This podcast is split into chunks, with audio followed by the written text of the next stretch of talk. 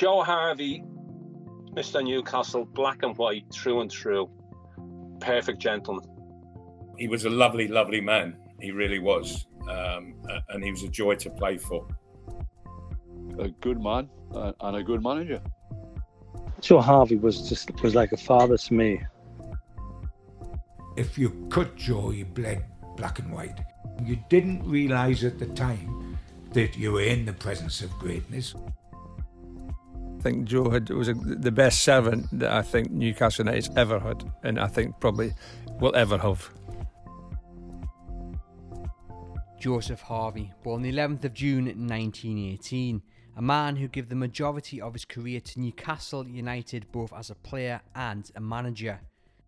A man who, as the history books and trophy cabinet will confirm, is the club's most successful manager. And yet, if you ask Newcastle United fans to name the first two that spring into their mind, it's a fair bet that most will pick Sir Bobby Robson and Kevin Keegan. Perhaps understandably, after all, Keegan built that famous entertainer side of the 1990s and took the club within touching distance of the Premier League title. Sir Bobby Robson, a few years later, turned United around from relegation fodder to top of the table challengers. Yet neither managed to do what Joe Harvey did and that was to win a major trophy. It's now 52 years since that European triumph, and Newcastle lifting the Intercity Fairs Cup, a moment that would cement Harvey into the history books forever. In the latest Everything is Black and White podcast documentary, we hear from those who knew Harvey best as we learn about the man behind the legend. This is Joe, Newcastle's greatest ever servant.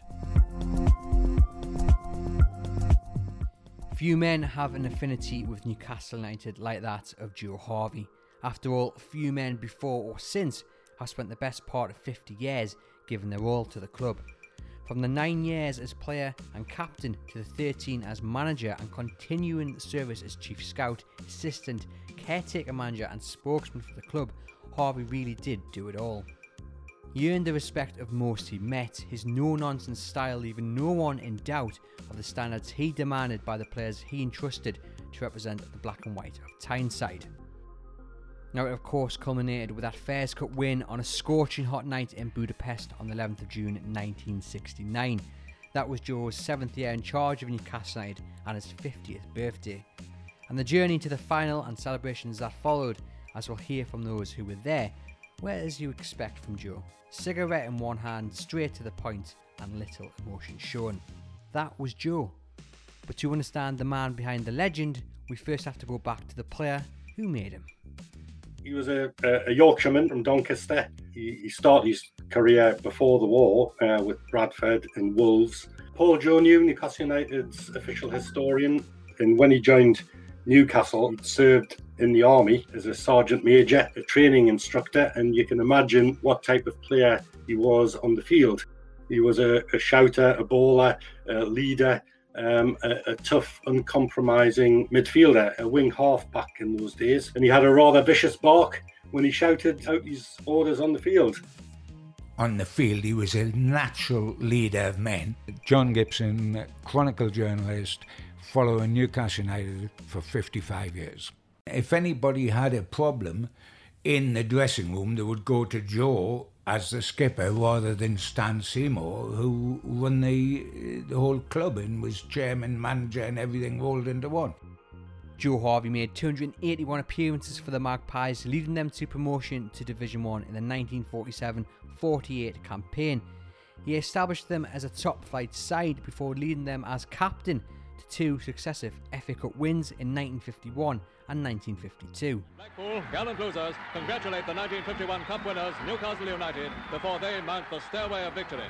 And skipper Joe Harvey receives the symbol of soccer supremacy from the King. I would have to say, in fairness, um, a bit like myself. Hi, my name's Bob Moncur. I was um, had the honour of being captain of Newcastle United in sort of its mid 60s, early 70s, and uh, of course knew Joe Harvey very, very well.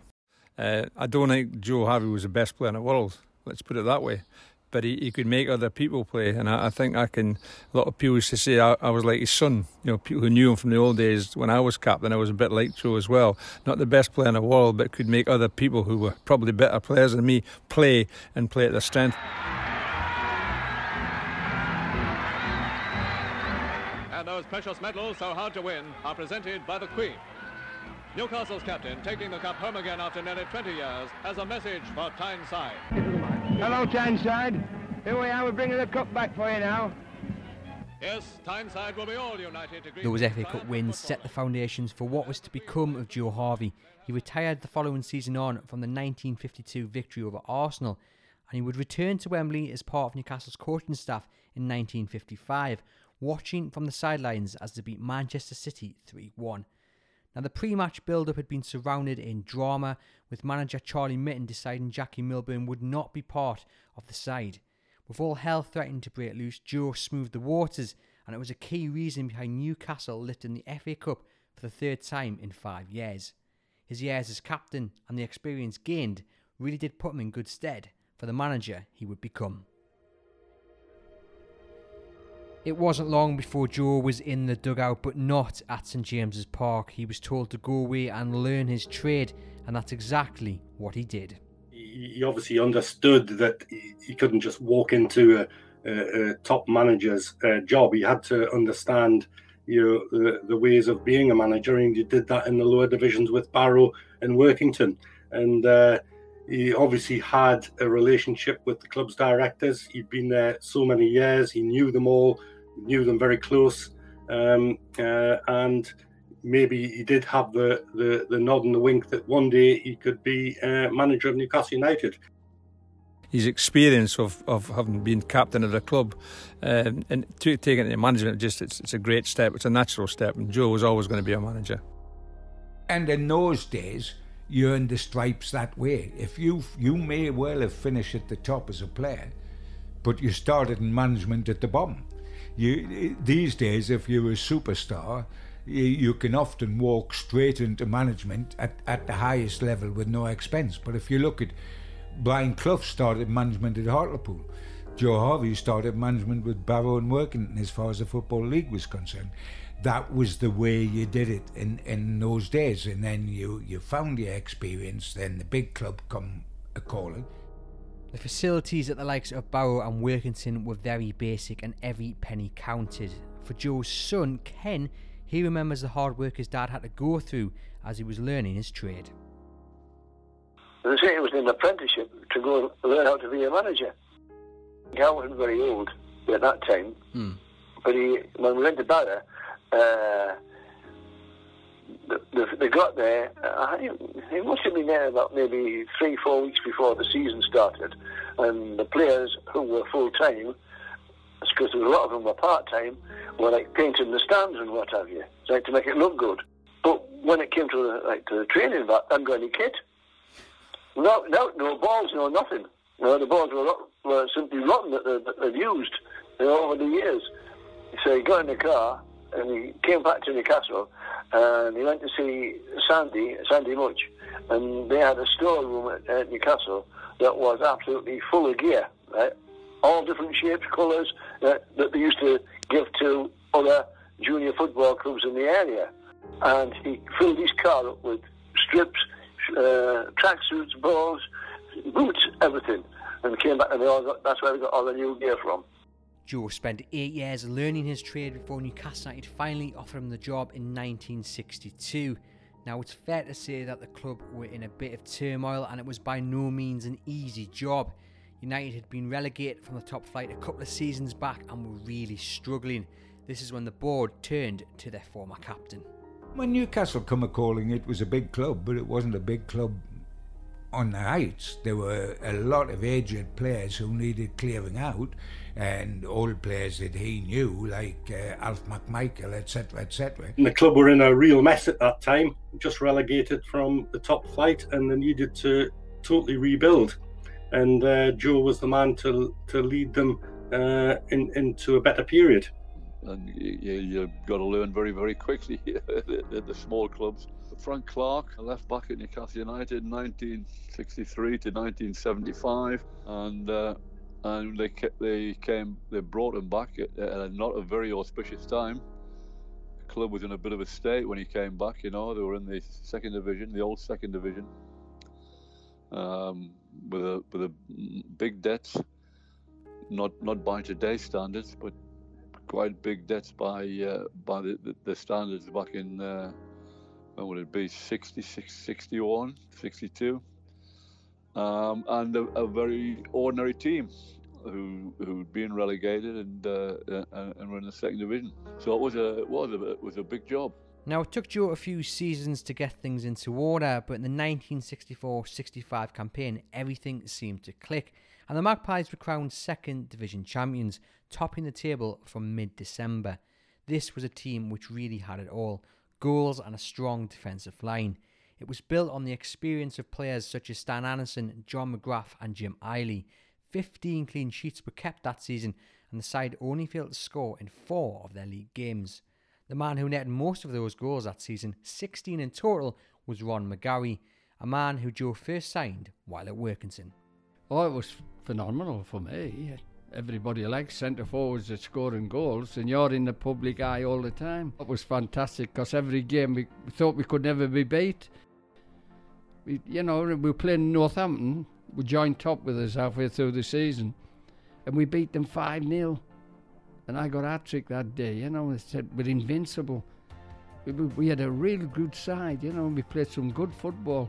I just want to talk about the moment that promotion was secured. Then, um, was it a sense of inevitability? Like you say, you, you you guys were playing so well that it was just something that was expected, or was it Joe was very much let's get the job done and then we can then we can celebrate? Oh, Joe always said he wouldn't accept it straight away. Just said we've got a few games more to play. You just play them games and you don't think about anything else, promotion or nothing. You just play your games. And he says, it'll, once it comes, you'll know it's arrived. Hmm. And we used to say, oh, right over, boss. And the celebrations then, when it did arrive? Oh, we had a, a night, there was a nightclub called Michael's. And we went to Michael's nightclub, everything was free. Sitting having a meal, they all had their wives there and Big John McGrath and I were just by ourselves, and we were going over ordering cigars, boxes, boxes cigars, and passing them, passing them around, and everybody thoroughly enjoyed it. Joe's task was to establish Newcastle as a regular side in the top flight, and in the years before the 1969 Fairs Cup triumph, led the club to a series of mid-table finishes. It wasn't easy. Money was tight, and the club was in debt and Joe, having been part of that 50s side, knew exactly what the fans expected. But whereas most managers maybe would have shrunk at the challenge, Joe grew. His knack for spotting talented players quickly became apparent. And I think when he first came, I think he went sort of like 11 games without winning, hmm. something like that. Um, and uh, he wasn't sleeping very well, and then he'd say, go, go downstairs, and I don't know if you ever seen the. Uh, the, the, the, official handbook that had like, like you know, like a car manufacturers used to give, right? Uh, and he could sit and pore over that for hours, thinking, well, can we get him for now? Can we borrow him? Can we have a lend of him or whatever? Uh, but eventually they got there. I mean, when you think about it, he built um, probably three three decent teams in his time there. You know, three good teams. The team that got promoted. Um, then the team that uh, got into Europe and and won the uh, and won the Fairs Cup, and then uh, the Malcolm McDonald uh, team, which maybe should have done better than it did, but was you know mid-table in the Premier League. Got to a cup final and won one or two minor trophies. Um, so he built he built three almost three complete teams, you know, in, in his time at the club, which is no mean feat at all he was a good picker of players. You know, you think of he knew Newcastle United, he knew what the fans wanted, and if you think back, the players he brought in, you know, he brought Stan Anderson in for the promotion side. Uh, John McGrath, I think, was already here, but then in the latter years he got Malcolm, he got Tony Green, uh, Terry Hibbitt. You know, all you know, you think of all these type of players just um, crowd pleasers, and that Joe knew that. You need, an entertainer. He liked to have somebody this Jinky Smith, people who, who love watching the team. Not necessarily if they got beat, it wasn't the end of the day, as long as the, the top players had performed. And so he knew what the fans wanted. That was his that was his great um, strength, if you like. You know, and it's difficult to pick the right player all the time, but Joe was good at that. What do you think the secret was of Joe's to be able to say about, well, he's a good player? I mean, because you look at Malcolm, for instance, okay, he'd done it, but he hadn't done it at the, the No, level. no. So, what, what do you think the, Joe's secret was? I don't know the answer to that. Uh, whatever it was, it was pretty good. You know, I, I look at myself, he picked me out. I was no sort of top class player, but he believed in me, trusted me. And he had Frank as well. He trusted, he, he, he, he saw good players and, and also he liked good people. I think you know he, he liked guys who had some something about them that were honest and hardworking, not always right, but and not the best of players. But he built a team. You know, Joe did it um, in in such quiet fashion. Never made a fuss. Hi, I'm Malcolm McDonald, and uh, I was signed by Joe Harvey from Luton Town back in 1971. You know, he wasn't one to go into the boardroom demanding this, demanding that. He would say, What is my budget? Thank you very much. And then he would work out how the very best way was to spend it.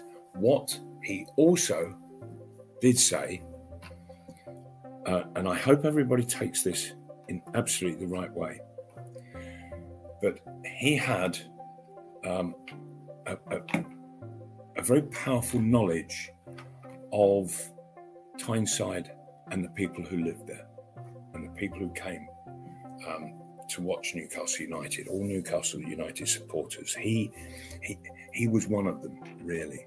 Um, uh, he had become one of them, and and so he understood them. And I remember him saying, he said, "It's always important to give the supporters what they want."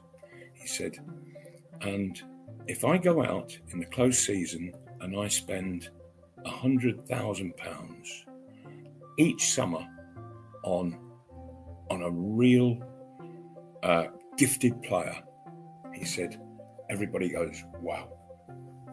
He said, so one year it was Jimmy Smith, the next year it was somebody, you know, and then he started just rattling off, you know, and there was, and Greeny, there was Greeny, Terry Hibbitt, there was myself, and, you know, and we'd all come um, uh, uh, in, in that summer period, and it was, and that became Joe's wow factor that he always brought in somebody who was going to really excite. With each player who came in, there was a different technique to getting the best out of each of them. We've heard from Supermac and Joe would often try to rile them up before a game. Someone like Terry Hibbitt needed an arm around him, and others like Bob Moncur and Frank Clark were pretty much left to their own devices. The consensus, though, from most was that Joe's man management was second to none. As John Anderson, who played for Newcastle while Joe was Arthur Cox's assistant in the early 80s, recalls. He was a lovely, lovely man, a really humble man. Um, and he was a big help to me. I have to say that coming to a new club, it was it was never easy. Help help help you settle in. Um, you know, you'd always have a word in your ear. Is everything all right? How's things going? You know, is there anything I can do? Um, do you need anything? Do you need any help? He was just always there for you. He, he, he had this wonderful way of just um, allowing you to do your job really well, and uh, and and that's and that's a, a, a real professional touch. If you like, he was as good a psychologist as ever you could meet, um, because he knew just how to treat and just what to say to, to each individual. And of course, we're we're all quite differently made up. And and Joe, he would have that ability just to, as we're getting ready for a match, and he'd just saunter around and he'd he'd say one thing to one player, but then find something else to say to the next, knowing just what was going to wind you up and really get you fired up, ready for the, the, the 90 minutes of action. Um, uh, and and it, it, and it was all done. It was all done low key. You know, he didn't make a big thing of anything. Um, and he'd just come and and you could hear him speaking, but He wasn't speaking to you. He was speaking to the guy he was looking at. And it was all short, sharp, and quite brief, but very much to the point. Absolutely to the point. Joe Harvey was just was like a father to me. That's the voice of Irving Nattrass, who played under Joe Harvey in the early 70s. I remember when I were having our first child, by my first marriage, um, I had a bit of a meltdown at Luton. And he spent, we were having a few problems at home with the pregnancy, and, and he spent most of the night chatting to me and then sent me home. Um, got someone to come and pick me up, sent me home.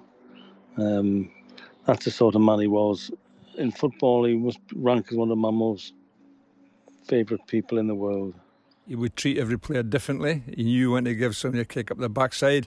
He knew when to put somebody's arm, you know, arm round. Like say, Pop was probably a classic. If you had a go at Pop, he would go into shell. But if you put your arm round him and say, "Come on, Robo, you can give us the goals we need," he, he was good at that. He was good. Well, he, he was good. He motivated me, didn't he? Albeit at times I was getting angry, but he, he motivated me and knew what he was doing. And I think if you ask any player, player in the Joe, ask Malcolm.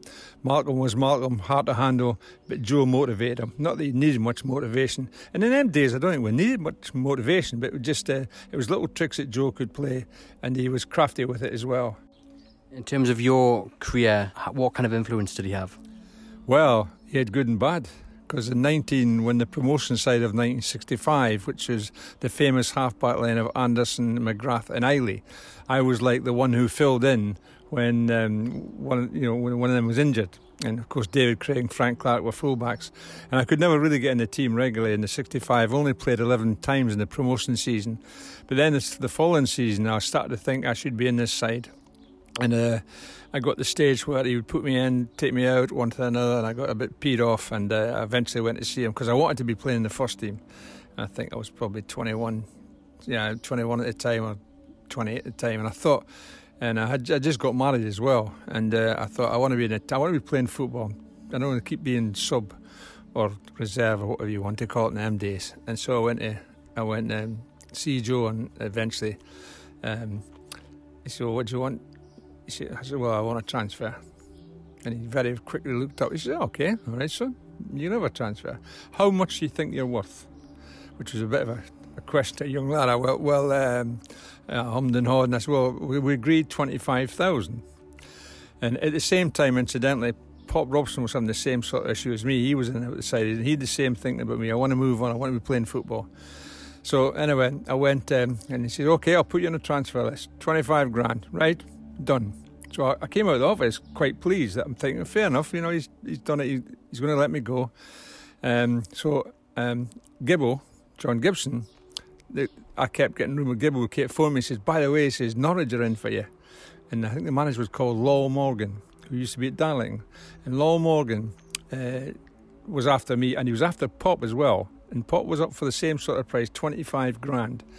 Uh, so when Gibbo tipping me off, I would go and see Joe and say, "Oh, I hear that uh, so and so's after me." He says, "Yeah, you're right, son. You're right.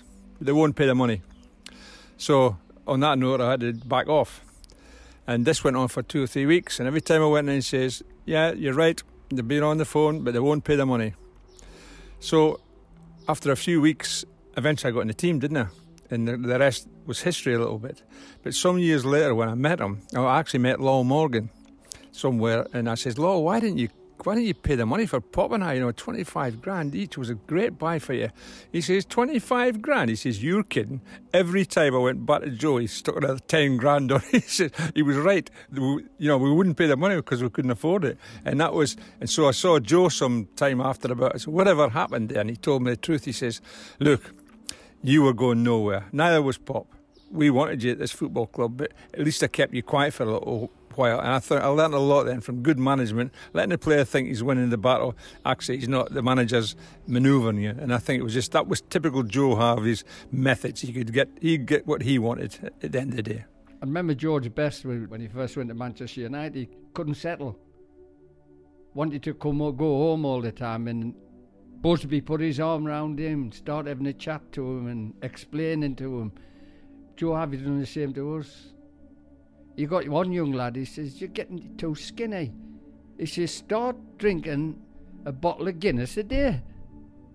And the lad started doing it, and he started to put that little bit weight on him, you know, and he, he'd put his arm round him. He'd come to likes of uh, Johnny Craggs and then when Craigie was always getting in. Your time will come, son. Just bear it, your time will come. And John did eventually get in, into the team, you know. He tried to help you always, but if a player's playing better than you, you cannot just drop him to put him in for a couple of games. And Joe could explain that. And I, I, I like Joe straight away because he was just this blunt um, Yorkshireman. That's the voice of Tony Green, a winger Joe Harvey bought in 1971. We're playing um, Arsenal, and so somebody says, What about Alan Ball? And he just walked by me and he says to me, You're a better player than Alan Ball. And just carried on walking. And you think, Oh, he thinks I'm better than Ball. And don't ask me why, but it, it makes you feel good. And he had a knack of doing things like that, Joe. When you speak to former players, they all talk about how good his man management was. I'm just wondering where you think your dad's skill came from. Probably from the army. Hmm. When he was a, a sergeant major, yeah, I suppose you had to learn the so some of the inter- intricacies of, of all different people, and they we're all none of us are the same. So you had to, to learn how, some to sit, some you had to shout at, some you had to be calm and friendly with. Do you remember the first time that you met Joe Harvey? What did you think? So my first meeting with Joe was to get um, a bollocking from him. I, I, was, I was in my second season at Luton Town, and um, and was scoring a lot of goals. Alex Stock, he pulled me onto the pitch and he said, um, he said, well, old son, he said, a small club like Luton Town, he said, if we, um, if, if we're not um, going to get promotion and, and the money that comes with that, then we have to sell our our best asset, and I'm afraid that's you, mate. And so, come the end of the season, you're on your bike. Now, I can tell you, he said that there are three clubs interested in you: Man United, Chelsea, and Newcastle United. He said uh, all you've got to do is just keep sticking it in the old onion bag until now, which is what I did. And then uh, it came to the last game of the season. We were playing Cardiff at home and this was uh, midweek. It so happened that I scored a hat trick that night. That was on the Wednesday night, and Alex Stock said, "Come and see me in my office on Friday morning." So I went into his office, and uh, and the lassie said, um, "Oh, he's um, he's on his way. Um, he's he's coming back from London." And so in he came uh, when he arrived, and he said, Well, old son, he said, I've just been down and spoken with Joe Harvey, the manager of Newcastle United. He said, Lovely, lovely guy. He said, um, Now, he said, We've agreed everything, and it's it's down to you now um, to get down to the uh, Great Northern Hotel by King's Cross Station. I drove down um, uh, and fortunately was able to park by the hotel. And in I went, asked at uh, reception where I might find Joe Harvey. And she said, if you go down that corridor over there, she said, there's a lounge at the end, and the Newcastle United party are in there. So I was walking down the corridor when the far door opened, and these sort of big, wide, broad shoulders filled the, the door frame. And and I, I, I recognised Joe Harvey, of course, because I had seen him play back in the fifties, um, and there, and he was very dis- distinguishable, and so uh, I put outstretched my arm um, to shake his hand as I was approaching him, and I said, uh, "I said, good morning, Mr. Harvey." My name is Malcolm McDonald, and uh, my manager, Alex Stock at Luton, has asked me to come and talk with you. His first words to me were, So you're the little bugger who's just cost me another 30 grand, are you? I said, I beg your pardon. He said, He said, What do you think you were doing? Scoring a hat trick in your last bloody game, he said. Do you not realise that back at Easter we had agreed a fee with Luton Town? He said, and we had agreed 155,000. You score a hat trick through the week, he said, in the last game of the season. Your manager comes here this morning and says that we can't talk to you unless we pay Luton Town another 10 grand per goal. And up the fee went from 155 to um, to 185. So my first meeting with Joe was to get um, a bollocking from him, uh, and I just stood there, and I and and I thought, dear me, I never thought I would get a bollocking for for scoring a hat trick, and all I can think now is looking back, he might have given me a, a, a right going over for that hat trick but the next hat trick that I scored, he certainly didn't, which turned out to be my home debut for Newcastle United. He was just a really, really humble man. It was, you know, the first time I met Joe Harvey, you were in awe of him because of what he'd done. You know, he'd, he'd won cup finals as a player, played played at Wembley, um, you know, managed Newcastle to a Fairs Cup, um, got them to an FA Cup final. So you were in awe of him. Um, and I think probably more in awe of him, somebody like him than you are of players nowadays. Um, you know, because he was he was larger than life. He was a big man. You know, he was a he was a powerful looking man, stood very st- up straight and you know shoulders back. And you looked at him and you thought, "Oh, I'm not too sure. I'd like to get on the wrong side of you." You know, you're not somebody I'd like to like to fall out with. Um, but he was he, he, was a lovely fella. When he first came to Newcastle, and I was only a kid at the time, and we used to train in the car park, and we used to play five side in the car park, um, at the back of the this John, at the back of the stand. And uh, remember Joe came and we were, we were playing like eight side in the car park, which was quite slopey. Um, and then Joe came and he wanted to join in. And I always remember he came out with brand new trainers and a, a sort of tracksuit, bright sort of red tracksuit, and he came down and joined in. And I tackled him. Over he went, then off he went. Next time I saw him, his ankle was broken. so that was my first meeting with Joe Harvey. I did his ankle, not unfairly, by the way. I've got to say it was a fair tackle. And anyway, he was he was in plaster for a few weeks after that. So that was my first introduction to Joe. Joe's skill as a speaker weren't just for one-on-one sessions; they were vital for the moments before kick-off of games. They were never very lengthy, these team talks, and nor were they very detailed, but the players who witnessed them remember them with much fondness. He wasn't a very good tactician, but one of the things, outstanding memories of mine, you might be too young. You remember Subbuteo? You know, little men that you, right?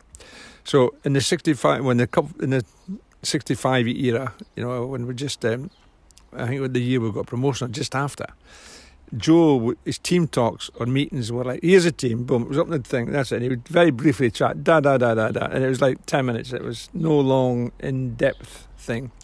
But then this day we're playing Manchester United, and opposite his office was a tea room that people use on a, on a match day. And he, he says, I want the room. Somebody came and said, Boss wants you in a tea room, such and such a time. It was on a Friday. Uh, right, what's it for? He wants a team talk. And we're going, team talk? You're kidding. Anyway, we're playing Manchester United.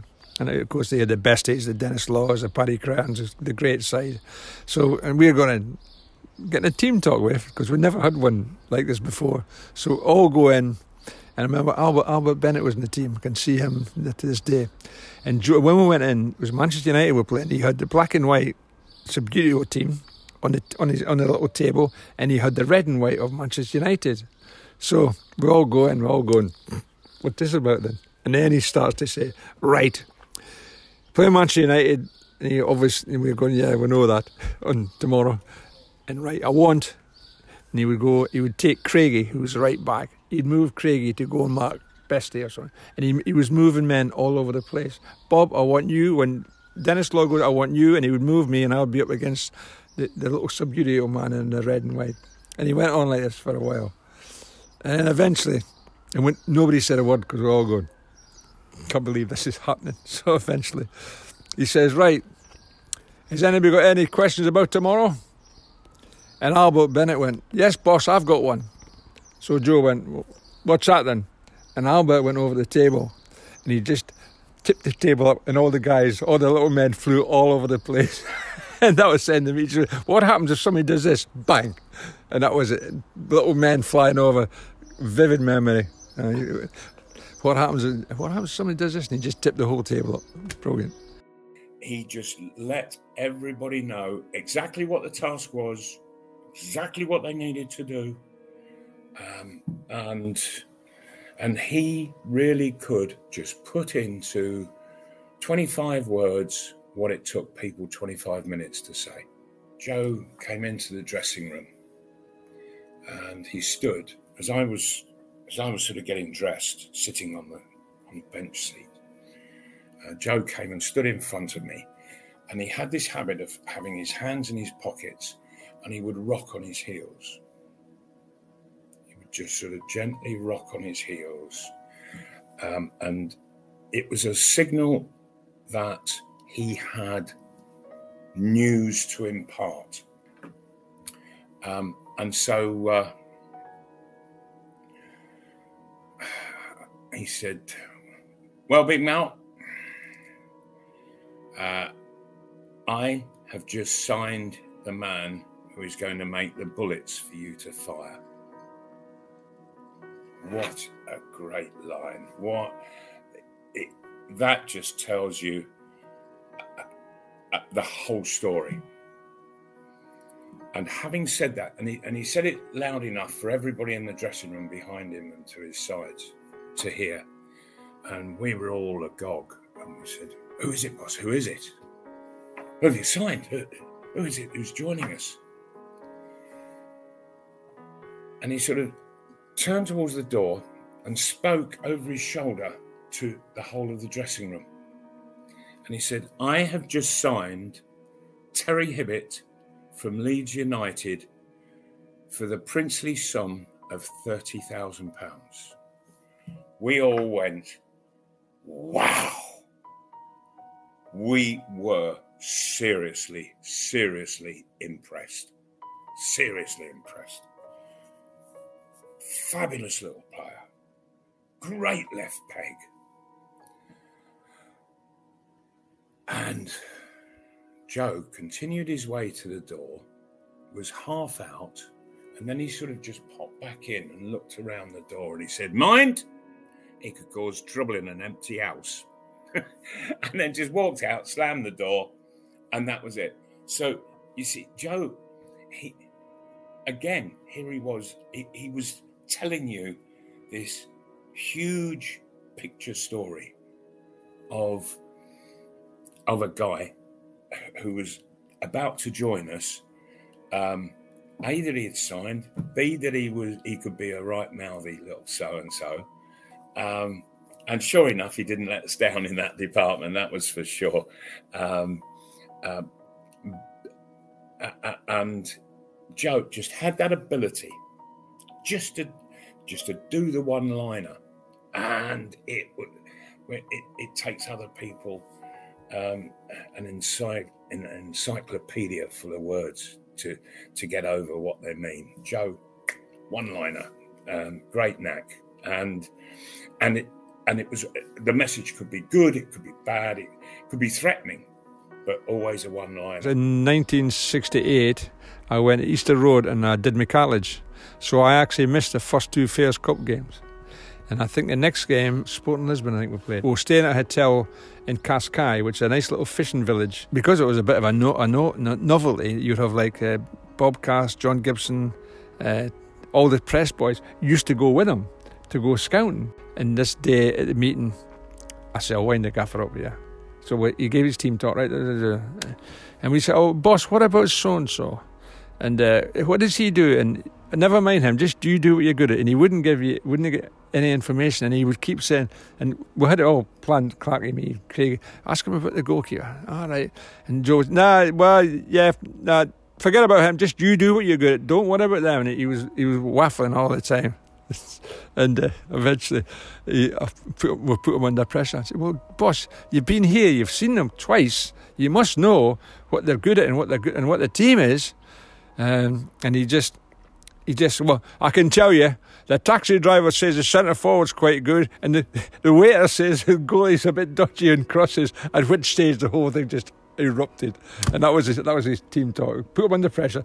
The goalie, uh, the waiter says this, and the waiter says that, and that was just, and that was that typified Joe's organisation regarding the team. And while that team talk held in the early rounds of the 68-69 Fairs Cup run lacked the detail that some craved, the one which Joe delivered at half time during the final of that competition against Hungarian side Ujpest Dozsa turned out to be exactly what was needed. For context, United won the first leg of the final 3 0 up at St James's Park, but were finding things in Hungary that night a little difficult, as Frank Clark and Bob Moncur recall. We got we got a right chasing in, in the first half. We came in, we were 2 0 down. We were still 3 2 up on aggregate, but we were hanging on by our fingernails, really. The record tells you we went out and got hammered in the first half. Willie McFaul was brilliant, save a few certainties, um, and uh, we defended reasonably well, but we still came down at, ha- at half time, 2 0 down. And don't forget, they were one of the best teams in Europe at the time. We'd had a, we'd got the we'd had the run around really, and uh, we were all sitting in the dressing room, um, heads on heads in hand. Well, de- dejected, of course. Psychologically, even myself, I was thinking, well, this is going to be tough. So we went in, and as I say, we got in the dressing room first, and Joe had to make his way from wherever he was, a dugout, and he wasn't in the dressing room when we arrived. But we arrived, and I, I can tell you the sweat was dripping off us because I remember sitting down next to Clarky, and the sweat was actually forming a pool between my legs on the floor, sitting there, head down, everybody going, not a word said, and all of a sudden, the door opened, and Joe just bounded in this door, and he stood there with his cigarette in his mouth and he looked around and he says, What's the problem? and nothing was said, of course. Nobody answered that. He said, What's the problem? What's the... Eventually, I got my head up. I said, Well, boss, I don't know if you've noticed, we're getting hammered. We're 2 0 down. Don't know what to do with them. They're killing us in the wings and they're getting balls into the box. We can't handle it all the time. Just stood with cigarette. Then he went, There's not a problem. And I'm still got my head down, by the way. I'm thinking, What's going on here? Not a problem. I said, What do you mean there's not a problem? I've just told you, you're not watching the game? was very succinct and just said, listen, pull yourself together. All you've got to do is get out there and score a goal. At, at such stage, I went, Are you kidding? Score a goal? We've never been over the halfway line. How are we going to score a goal? Well, it was hard not to laugh because we'd not been able to get a kick and let alone score a goal. But anyway, I'm telling you, all these mm, flipping foreigners, they all collapse like a pack of flipping cards, or what's that effect? I won't swear too bad, but you, you have to put your own thinking in that. And that's all you say. All you got to do is flipping forwards, coll- collapse like a pack of flipping cards, and he walked out. No tactical, do this, do that, just that was his line. Off he went. Of course, as history will tell you, I go out and score one, score another one. And, and that was it, really. They collapsed. Uh, it was like somebody had, had pricked a, balloon with a pin there, just absolutely collapsed. They realised that they then had to uh, they had to score five to, to win the game. Um, and we, you know, we, we, we went on and actually won the and won the game itself. But it was his his great quote. He didn't he didn't come in. He wasn't uh, ranting and raving and coming up with all kinds of crazy things. All he said was, "Get a goal and they'll and they'll go." And he was right. You know. Again, when we came in, he wasn't in the dressing room. We came in and eventually he walks through the door again and he just stood there like like John Wayne. He says, What did I flipping tell you? And that was it. That was his that was just a fabulous bit of motivation. The 11th of June 1969 was not only the final of the Fairs Cup, but also Joe's 50th birthday, and it was a double celebration. There was champagne, dancing, even karaoke, and the party lasted long into the night. Before in the morning, the players boarded a flight home to Tyneside. I think there's a great photograph. Says um, Stan Seymour, myself, and Joe, and Fenton Braithwaite, and one of it's a sort of iconic photograph of me toasting it or doing whatever, toasting on the plane. However, when we get to Newcastle Airport, now don't forget it's now Thursday. Played on the Wednesday, Thursday afternoon.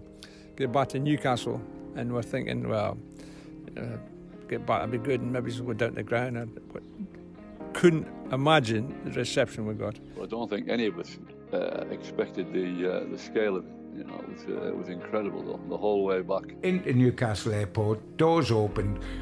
Bob was told he had to go out with a cup. He was embarrassed because he thought, why? Well, going, there'll not be anybody there. We're just coming in. We'll, we're going down to St James's. There'll be a few in St James's. So I was, I felt a bit of a, a prat when uh, Stan Seymour said to Joe, get Bob to take the cup out first. So Joe came and he says, you got to take the cup out first. I said, what do you mean take it out first? He says, you got to be first out the door. I said, I'm not doing that. I said, idiot, thinking there'd be nobody there. He says, you've got to take the cup out first. So eventually, Joe says, you've got to do it, you've got to do it. So I go and I get the cup, and the door opens. And I, I tell you, I still get emotional now when I tell the story. The door opened, and it was like um, if you go to a foreign country, you know, when the heat heat hits you, and it was all the fans lined up, unbelievable, on you know, in the old airport, and then, and that, I went, Jesus, this is this is a big occasion. Didn't realise how big it was. Then back to St James's Park, coming down Barrack Road, the old Leazes End and the stand you could see in the corner, and like you, we were staggered by. You could see all the bodies there. I don't know. Somebody said 30, 40,000 people there in the ground. We're just amazed. And then we'd do the lap of honour and the, the singing the Joe Harvey songs. And great. Did Joe allow himself to get a bit emotional over them two days? Oh, he did. He did like the rest of us. He certainly did. Yeah, it was a big, big thing for him. You know, with his. You know, um, a wonderful thing that he'd helped to do for the football club. You know, the, the, the ground was virtually full. It was an absolutely amazing experience for us all, and, and he would obviously be, feeling very. He, he, he, was good at hiding his emotion, but he was, would obviously be feeling very emotional about that uh, that reception, like the rest of us. Oh yeah, yeah. Well, he, uh, when he got back to St James's Park, he was leading the singing because he'd done it all before, hadn't he? Cup final, all the rest, and he was singing the Blaydon races. So Joe, Joe was quite emotional about that. Never showed that much. He was not was not that type of guy, but you knew that he was delighted with that result. That cup win remains Newcastle's last major honour, although many had expected it to be just the start of things to come. Joe would rebuild his side in the early 70s, bringing in players like Malcolm MacDonald, John Tudor, and Terry Hibbitt, and the team really ought to have done better than it did. Its high point was reaching the FA Cup final in 1974, but Newcastle were embarrassed by Liverpool, losing 3 0 at Wembley. I think he was. I think he was really annoyed with himself. Um, that he had sort of stepped back a bit and allowed Keith Burkinshaw to dictate how we played on the day, and and Berkey changed it.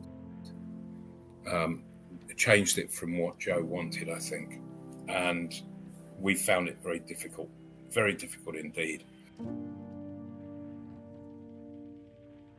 I think Joe was very disappointed.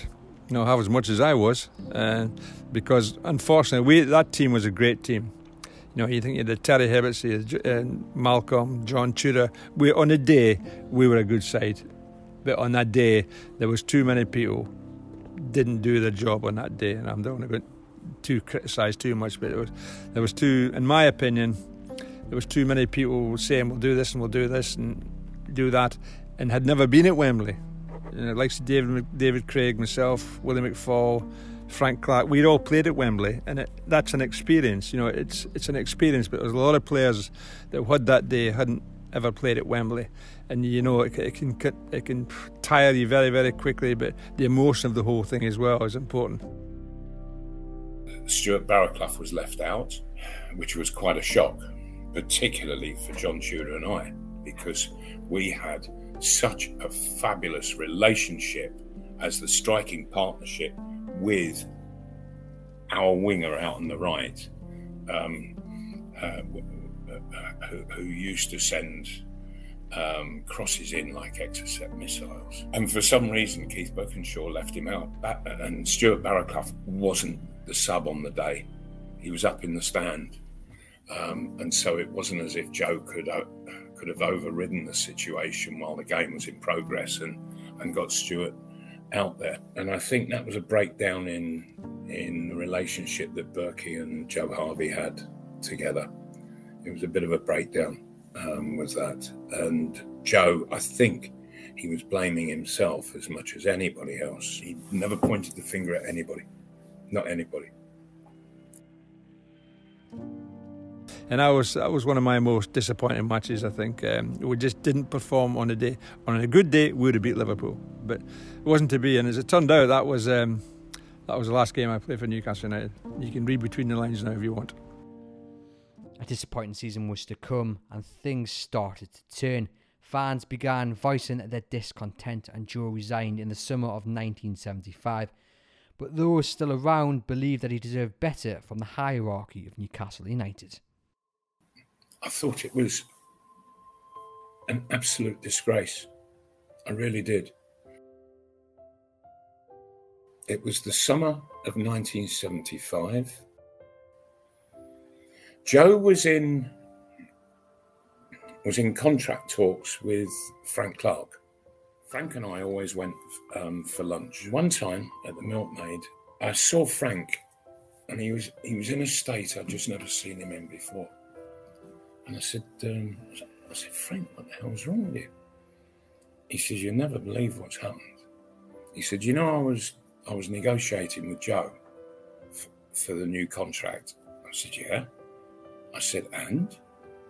He said, Well, Joe pulled me aside this morning and um, and he told me that uh, that he had been instructed by the board to cease negotiation with me and that um, that he was to give you a free transfer, and that was an instruction from the board of directors. I said, "You are kidding me, Frank." He said, "No." He said, "The board of directors are saying that, in their opinion, I'm finished as a footballer." said, "That is bizarre," and he said he said, Well, you should have seen Joe. He, he said he was so upset um, to have to tell me this. But uh, um, Joe Harvey, he had, he had been given this ultimatum by the board.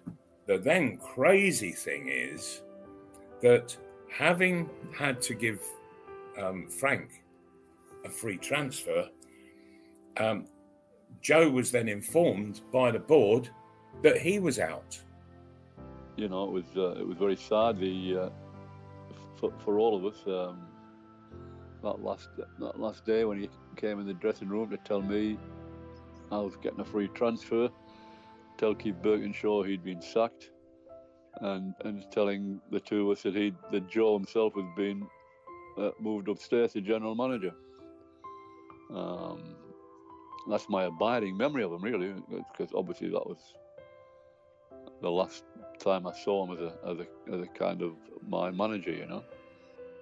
Yeah, I think obviously I wasn't there at the time, and I was disappointed to, to read that he he had left. But, had, but, I, but no matter what you do for any football club, at the end of the day, you, are going to have to go. You know, you go Bill Shankly, all the great managers, they've got to leave at some stage, and it's it's all it's never very pleasant, I don't think, and um, because normally the team's not doing very well and I think that's that overcomes it. And then the fans get on the back of, you know, you know, even the point of, you know, remember the fans get on the back of Joe, um, albeit with his terrific record. And you're, you're going to have. He was in management what from '60 to, well, before that, before he came to Newcastle for a long time, and he and he gave everything to his club. I think possibly Joe Joe mellowed a little bit. Well, mellowed quite a lot um, by then which most people do as they get older. You know, I think it's a it's a natural uh, part of the aging process. That uh, he'd, he'd, been relatively successful, and um, he was getting older, and he'd mellowed a little bit. And here was this totally calm, reassured guy who um, who, who sought to really get the very best out of all of his players um, and and did it in such a, a fabulous way. And he always commanded utter respect just on a natural basis. Um, having got rid of Joe, they then get Gordon Lee. and uh, I just thought, what on earth are they playing at upstairs? What are they doing? Did Joe come and see you, uh, or, the, or the, you know the, the, the group, and explain and say, "Look, I'm off now. This is yeah, yeah, yeah he did. Um, yeah, and and for the first time, I actually saw a bit more than a tear in his eye. Um, it, it, was, I think it had come as, an, as a complete and utter shock um, for him, um, but for all of us as well. And and I think it just broke his heart. Well, he must have been. Listen, we, are all hurt. You know, I was bloody hurt, and Keith Burkinshaw was hurt, and you know, I've been sacked uh, since then, and it, it, always hurts anybody when they. Uh, uh, I'm sure when they lose their job. Um, but he was realistic. Uh, we'd underperformed. As I said to you before, you know that team should have done better. For whatever reason, they didn't. Um, so it's you know that's football. It's a it's a fact of life. And so he was never going to take umbrage for being sacked. Never. He was saddened hugely. But it wasn't long before Joe was back at the club, not as manager, but uh, but in in a scouting um, position and, and so on. The, club,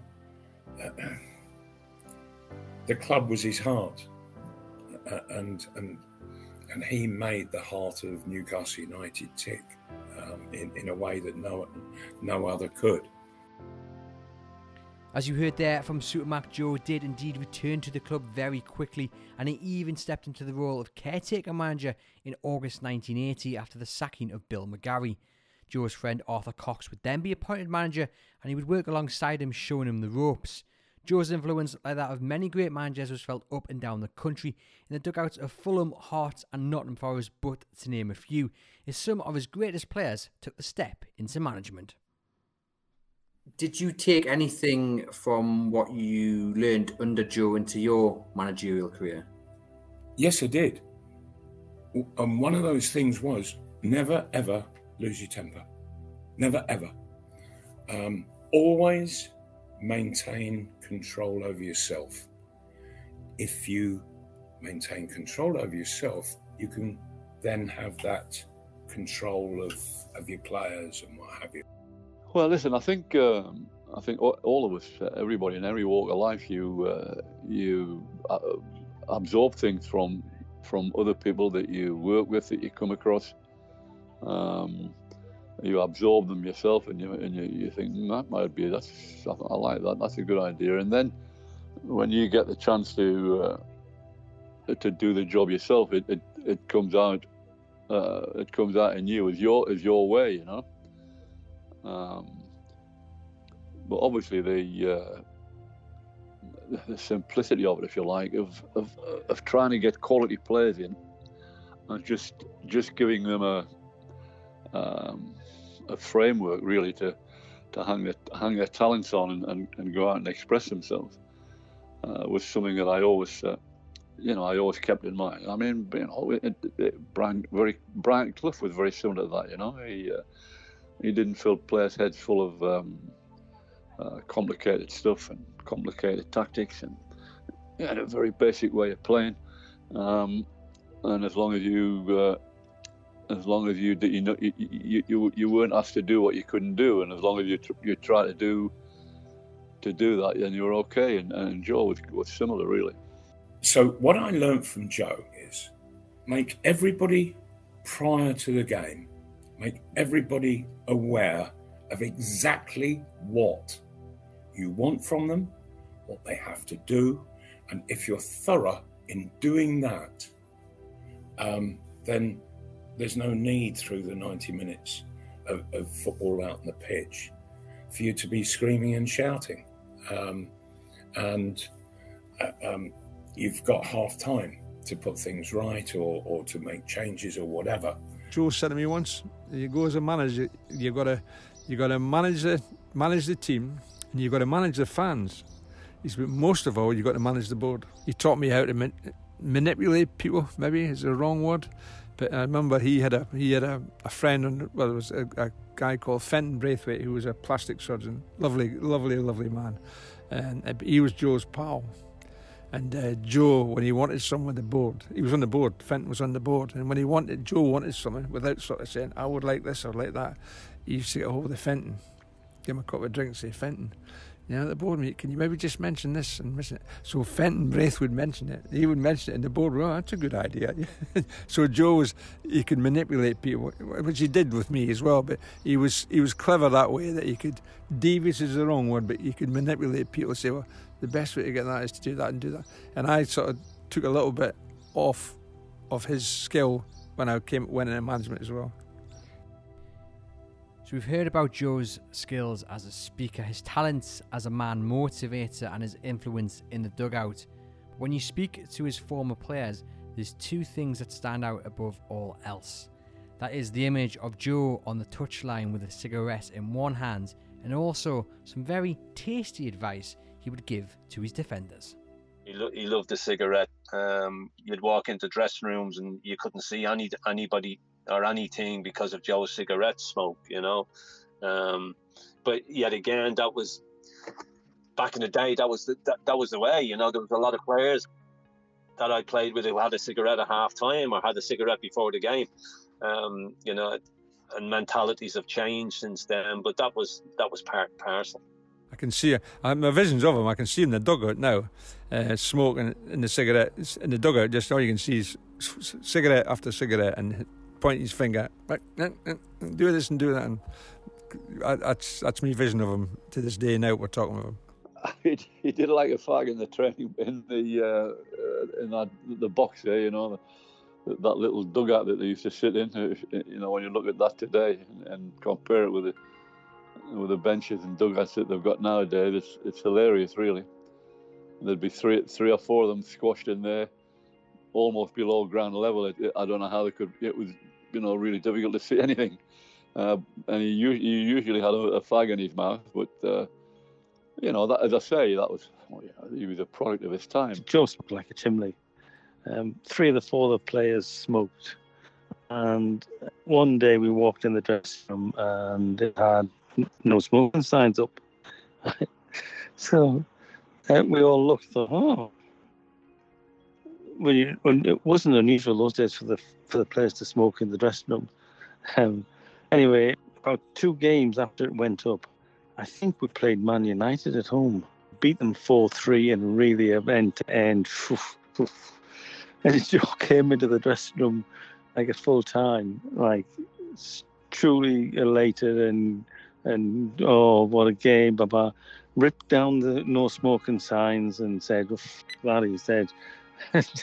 and lit a cigarette and gave one to Terry Hibbitt and one to Malcolm MacDonald. And there was a few lads smoking. Joe used to, at half time, stand at the top of the tunnel, which he had to come round and up the stairs. And stand, he would stand at the top of the tunnel, and if you were having a good game, he'd give you a lighted cigarette. If you didn't, he wouldn't give you one. That was it. So if you were a smoker, you knew you were doing good or bad. Have a faction and he just ignored you if you if you're not doing so well. That, so that was that was when I was a bit younger. That was a 65 site, I think it was mostly. Uh, so that was Joe's way of saying you you're rubbish today. They wouldn't give you light. But other than that, and you think now, you know, smoke-filled dressing room, horrendous. We were playing Southampton, and Trevor uh, Hockey was on the left, uh, on the right wing, and Joe Harvey says to him, "Now listen, there's a big centre forward called Chivers. He doesn't like to be bustled or knocked at anything. When you get the chance, just give him a little tap or something. So they kicked the match off, and Trevor rang from the right wing and kicked him straight away. and Joe, you see Joe on the side just shaking his head. I was a sub. I was sub against Liverpool uh, Liverpool were like the best team in the country, and we were drawing one-one. Right, and um, I forget their right winger, but he's a flyer. This kept going past Frank Clark. Frank Clark was unbelievably quick, right? And he kept going past Frank, and and and Joe shouted at him, "Clarky, get a grip, man!" And Clark, and Clark said, "I can't catch. He's too quick. I can't catch him." Well, he says, "Let's see how fast he can limp." I remember the opening day of the promotion season 83 84 at Leeds. Um, they had a, a, Scottish international winger called Arthur Graham, and we were in the dressing room beforehand, and Joe Harvey, Lord of Mercy on him, was Coxey's assistant at the time, and pacing up and down, and Joe says, you? And I said, so I'm not too sure which way to play this by today. Joe said he's he can go inside, he's outside, he's got two good feet, he's quick. And I thought Joe would give us words of wisdom and he just walked away. And I thought, oh, that's brilliant. That's been a great help. And the bell went at 10 to 3. We're in the tunnel and I got this tap on the shoulder. And it was Joe when he whispered in my ear, see how quick he can limp around the halfway line. And uh, they kicked off Frank Gray. They knocked it straight back to Frank Gray, who knocked it straight up the line to Arthur Graham. And I ball bounced between us and I absolutely clattered on him and I caught him in the chest. And I went to pick him up and as I looked to the tunnel, Joe was sat in the tunnel and he just gave us a thumbs up and that was it. Never seen Arthur Graham again. We won 1 0. I scored and and it came in afterwards and he went, it's all you've got to do, son. Find out how brave they are. and that was it. That was that was Joe's style, you know. Just do what you do. What you can't stop him. Yeah, absolutely. It was uh, no nonsense, Joe. Um, let them know you're there in the, in the first two or three minutes because you're not good book in the first two or three minutes. And in them days, you would you would physically go and just clatter somebody, just say, "Well, I'm here, by the way." But he did give me a good bit of advice one day, Joe. Again, when I was a youngster in the team, I tackled somebody right in front of the dugout, and I'll tell you who it was Ron Saunders, who played for um, Aston Villa, a hard man. And he, he was obviously getting on a bit because he'd obviously played against Joe as well. And I remember I hit him, and he bounced over the track and landed right at Joe's feet. And Joe got up and picked him up, picked him up off the off the, the track, picked him up and put him back in the pitch. And I thought, that's funny, picking him up. Anyway, going at half time, and the usual chit chat and chit chat. And he came over and says, I want a word you, son. I says, What's that, boss? He says, You know, Ron Saunders, the guy that you've just splattered all over the track. He says, I'll tell you something, be careful, because I'm frightened of him. he says, So be careful the second half. That was Joe's little bit away. He said, He's, he's dangerous, be careful. And that was just a nice little, you know, not a big thing about it, just because I'm frightened of him. And Joe was a tough as old boots, wasn't he? Joe would pass away in February 1989, aged only 74, but more than 30 years later, his legend still lives on. One of the big debates still raging on Tyneside is about recognition for Joe, and in particular, the topic of statues. Currently, there's a trio of statues up at St James's Park one of Sir Bobby Robson, the other of Alan Shearer, and another of Jackie Milburn. Joe's achievements are documented by a bronze plaque which was unveiled in 2014 thanks to the funds raised by the Fairs Club. Its chairman, Bill Gibbs, takes up the story.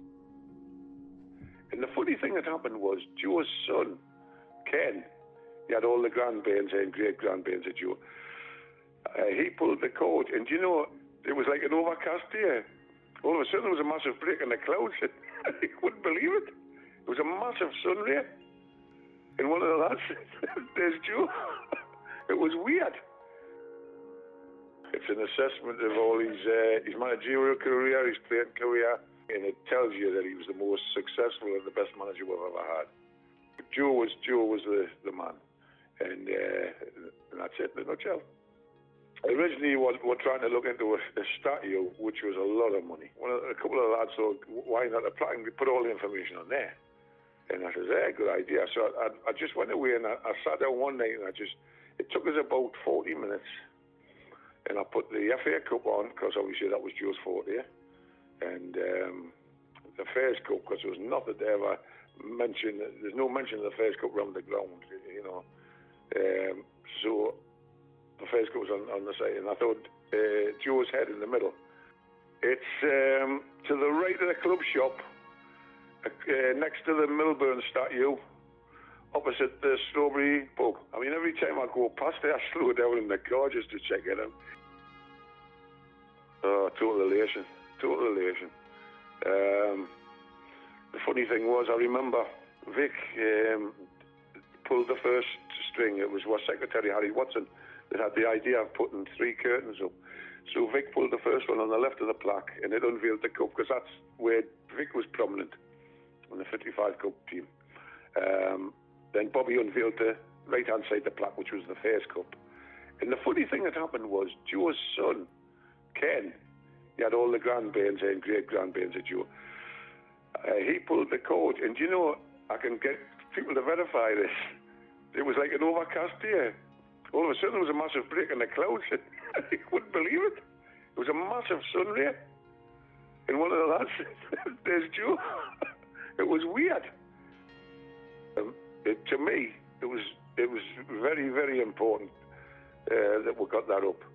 And I mean, the, to see the big smile on Joe's Joe's son's face when he unveiled, unveiled it, that, that said it all. I can't tell you. There's no word I can think of for the. It's it's better than elation and uh, utopia. And I get annoyed at times as well when people forget about Joe's record. You know, they sort of say that, in all due respect to Kevin Keegan and, and, and Sir Bobby, who obviously wasn't at the club that long, he might have done the same, same sort of thing, but Kevin Keegan was this. People say, "Oh, he's the best manager we've ever had," and I go, "Well, no, not not in the same league as Joe Harvey." I think Joe. I think yeah, it would have been, and I don't want to get into politics of the whole thing, but I think it would have been nice to have a nice big statue for uh, for Joe Harvey. Bear in mind what I've just said, because he certainly was entitled to it. Oh, without a doubt, yeah. I mean, I think if if you're given statues on what was achieved at this football club, surely Joe Harvey's got to get a statue. Yes, I know the plaque is there, and, and you know one thing and another, but he won FA Cups as a as a player. He won European competition. You know, he won the last major honour that this football club won as a manager. You know, you've got to go back to 69 for the last big honour that this football club won. Surely, you know, in my opinion, he, des- he deserves, and yes, the plaque is recognition to a degree, but I think there should be a statue of him beside Bobby Robson. You know, I mean, and Bobby was great for the football club, didn't win anything. Joe Harvey was here an awful lot longer as both player and manager one stuff as a player, one stuff as a, a manager, I think he, there should be a statue beside Sir Bobby of Joe. Um, when you think that there was a statue of Bobby Robson, um, plainly for all to see, um, at, the, at, that at that uh, southern entrance, the Gallowgate end, um, and uh, you know, I, I, I knew Bobby Robson as, uh, as well as I knew Joe. Um, and, I, and I think that Bobby Robson, he would have scratched his head and said, Well, yeah, I did all right for the club, you know, gotten into Europe and what have you, but I didn't win anything. You know, Bobby was always self effacing. And he would have said, I, I, But I didn't win anything. But Joe Harvey did. Joe Harvey should be where my statue is. Um, and uh, and I would have agreed with Bobby Robson on that um, because I'm, I am sure that that's what he would have said. Um, he was a terrific manager, was Bobby, but Joe was the last man to win a trophy. And good heavens above, you know, when you look back now, that's 50, 52 years. 52 years ago. It's over half a century since Newcastle won anything, and and the and the manager who won that last trophy is stuck round the arse side of the ground. Crazy. To be fair, when you look at um, the plaque and the and the thing next to Jackie, and uh, he'd be quite happy with that. You know, I mean, is it is it worth all the hassle to have another statue made? Uh, if, it, if it looks out like Bobby Robson, I wouldn't have said so. So, uh, I think he's quite happy where it was. Now that's a debate that will go on, but one thing is for sure. Joe Harvey remains Newcastle United's greatest ever servant. not just a player or manager, but a mentor, a father figure, and a friend. He lived, eat, and breathed Newcastle United. And certain things he was stupid in, but football was that was his life. Joe Harvey, Mr. Newcastle, black and white, through and through. Um, and he, perfect gentleman, perfect gentleman, um, and a leader of men. All my memories of Joe are of of a man of few words, but when he spoke, by heavens, it was good to listen. A, a good man uh, and a good manager. Uh, I would, I, by the end, I, I class him as a friend, really. Well, I think I've I've um, I've liked him. I think he was liking to be like my, like a father to me, uh, and I think he was a father to a lot of players. Uh, the fact that I was similar in build and probably had as much ability or less ability as him, and I think Joe just a, a great man manager. And as I said at the early early part of this interview, I think Joe had, was a, the best servant that I think Newcastle United's ever had, and I think probably will ever have. This has been Joe, Newcastle's greatest ever servant, a documentary from the Everything is Black and White podcast and Chronicle Live. Written, hosted, and produced by me, Andrew Musgrove. A special thanks to everyone who featured. If you liked this episode, then why not subscribe to the Everything is Black and White podcast on your podcast provider?